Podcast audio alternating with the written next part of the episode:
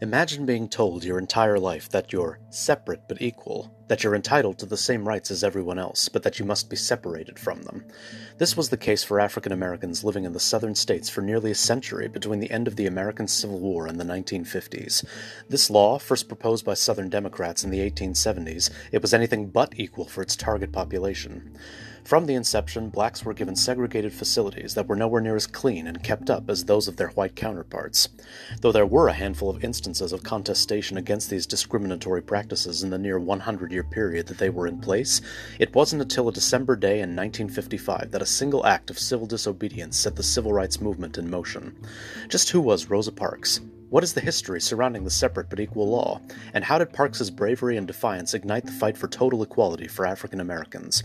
I'm Chester Sakamoto, your host, and welcome to the final Black History Month installment of the History Loves Company podcast, because history is shaped by all of us.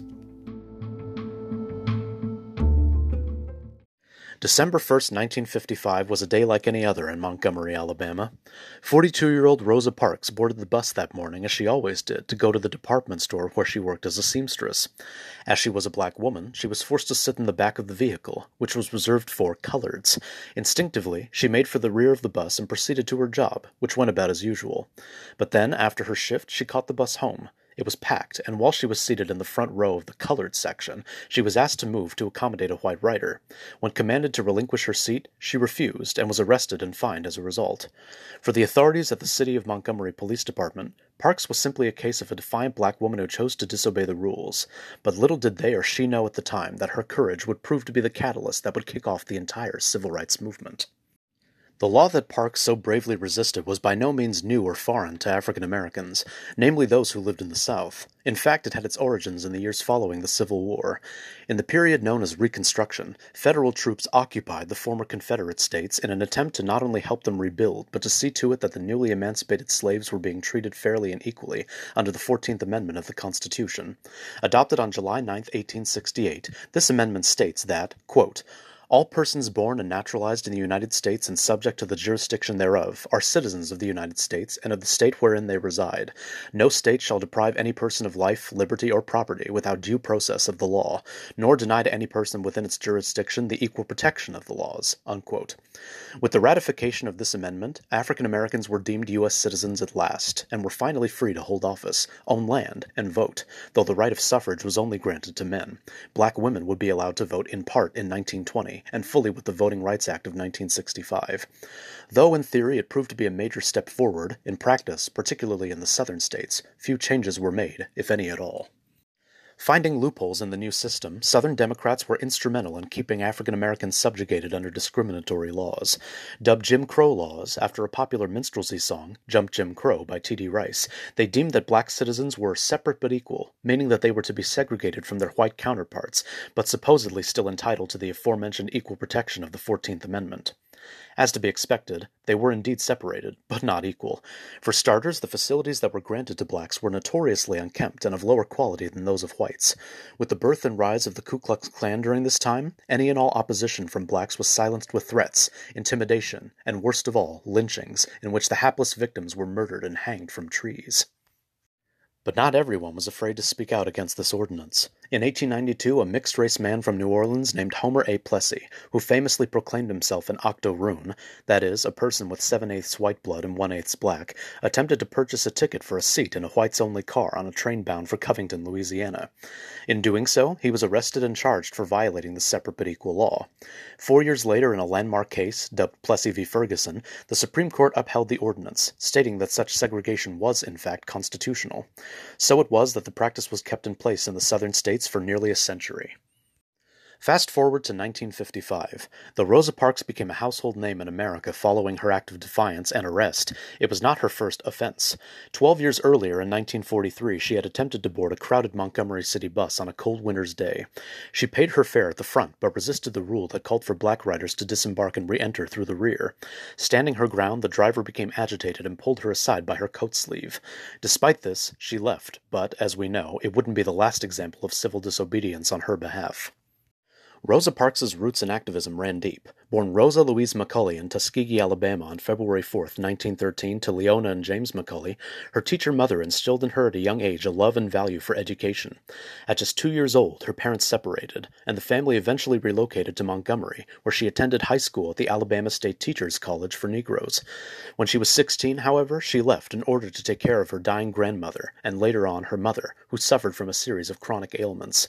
Though her career as a student was cut short, she would go on to obtain her high school diploma in 1933 at the age of 20, but not before she married Raymond Parks, a Montgomery based barber and longtime member of the city's chapter of the NAACP, National Association for the Advancement of Colored People. It was through this union that she became an active participant in the fight for African American equality. The couple became respected and beloved members of Montgomery's black community and were active in many of its social circles. Though her husband initially discouraged her from joining the local chapter of the NAACP out of concern for her safety, she nevertheless did in December of 1943. She served as chapter secretary and even as an investigator. In fact, Parks gained considerable renown for her work in investigating a notorious gang rape case the following year, in which one Recy Taylor was brutally attacked by six white men. When no arrests were made, Parks was dispatched to Abbeville to inquire as to the reason why. To make matters worse, a grand jury refused to indict the men, not once, but twice, try as Parks might to protest the outcome with letters of outrage. It wasn't until 2012 that the state of Alabama formally apologized to Taylor for the grave injustices carried out against her. With Parks's arrest on December 1, 1955, word of her civil disobedience spread throughout Montgomery's black community and, naturally, reached the chapter of the NAACP on which she served. Its president, Edgar Daniel E.D. Nixon, leapt into action, planning a citywide bus boycott on the day of Parks's trial, four days later on December 5th. By midnight on December 1st, 35,000 flyers had been printed to circulate amongst Montgomery's African American set. The plan was in motion. As to be expected, Parks was found guilty of violating the separate but equal law, and was given a suspended sentence and was slapped with a $10 fine plus $4 in court costs. Much to her and E.D. Nixon's surprise, however, the turnout for the bus boycott was larger than they'd anticipated. Fired by the support, Nixon and a handful of black ministers set about forming the Montgomery Improvement Association, or MIA, to manage the boycott, electing a 26 year old newcomer to the city named Martin Luther King Jr. as its president. Naturally, there was a great outcry surrounding Parks's sentence, namely from African Americans, and a series of lawsuits and appeals followed and made their way all the way up to the Supreme Court. The bus boycott sparked a great deal of outrage in the city's white population, some of which resulted in violence, such as the bombings of both Nixon's and Dr. King's homes. But they remained unmoved, and the boycott continued to grow, garnering both national and international attention. What was meant to be a temporary boycott ended up lasting for over a year. On November 13, 1956, the Supreme Court ruled in Parks's favor by stating that segregation on public transportation was unconstitutional. As the court's written order arrived in Montgomery on December 20th that same year, the boycott came to an end, and Parks, having been relieved of her job at the department store and on the receiving end of a great deal of harassment, moved with her husband to Detroit, where she served as an administrative aide to Congressman John Conyers, Jr. from 1965 until her retirement in 1988. She also co founded the Rosa and Raymond Parks Institute for Self Development in 1987 for the city's youth, and, in 1996 and 1999 respectively, was rightfully awarded the Presidential Medal of Freedom and the Congressional Gold Medal. But the Montgomery bus boycott was only the beginning. Inspired by the events that had transpired in Alabama's capital, a number of instances of civil disobedience among African Americans began taking place all over the South. In September of 1957, the Little Rock Nine, a group of nine black students, enrolled in the formerly segregated Central High School in Little Rock, Arkansas, sparking outrage by the city's white residents. Between February and July of 1960, a series of nonviolent protests in Greensboro, North Carolina took place in diners across the city as black students sat at segregated lunch counters and refused to leave leave when denied service. Soon, blacks in towns and cities across the region began staging their own sit ins to show solidarity. Then, in March of 1965, the Selma to Montgomery March took place. Led by none other than Dr. Martin Luther King Jr. himself, it was organized to protest the denial of voting rights on the basis of race. Dr. King, religious leaders, and some 3,200 protesters made the 54 mile, or 87 kilometer trek from Selma, Alabama, all the way to the state capital of Montgomery. And to think that this all began with the bravery of one woman should be proof positive that a person can, in fact, make a difference.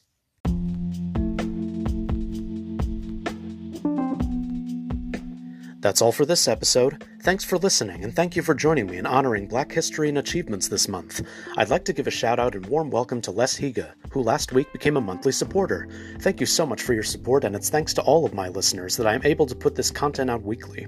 Remember, if you'd like to support me to ensure continued quality content, please consider becoming a monthly supporter yourself. Just go to anchor.fm slash historylovescompany and click the support button, where you'll find three monthly support plans in three different tiers which fit any budget. If you're on Instagram, give me a follow at history underscore loves underscore company. Again, that's history underscore loves underscore company. Shoot me a message and say hello. Be sure to tune in next Thursday and every Thursday for a brand new episode of the History Loves Company podcast, because history is shaped by all of us. This is Chester Sakamoto signing off. See you next week.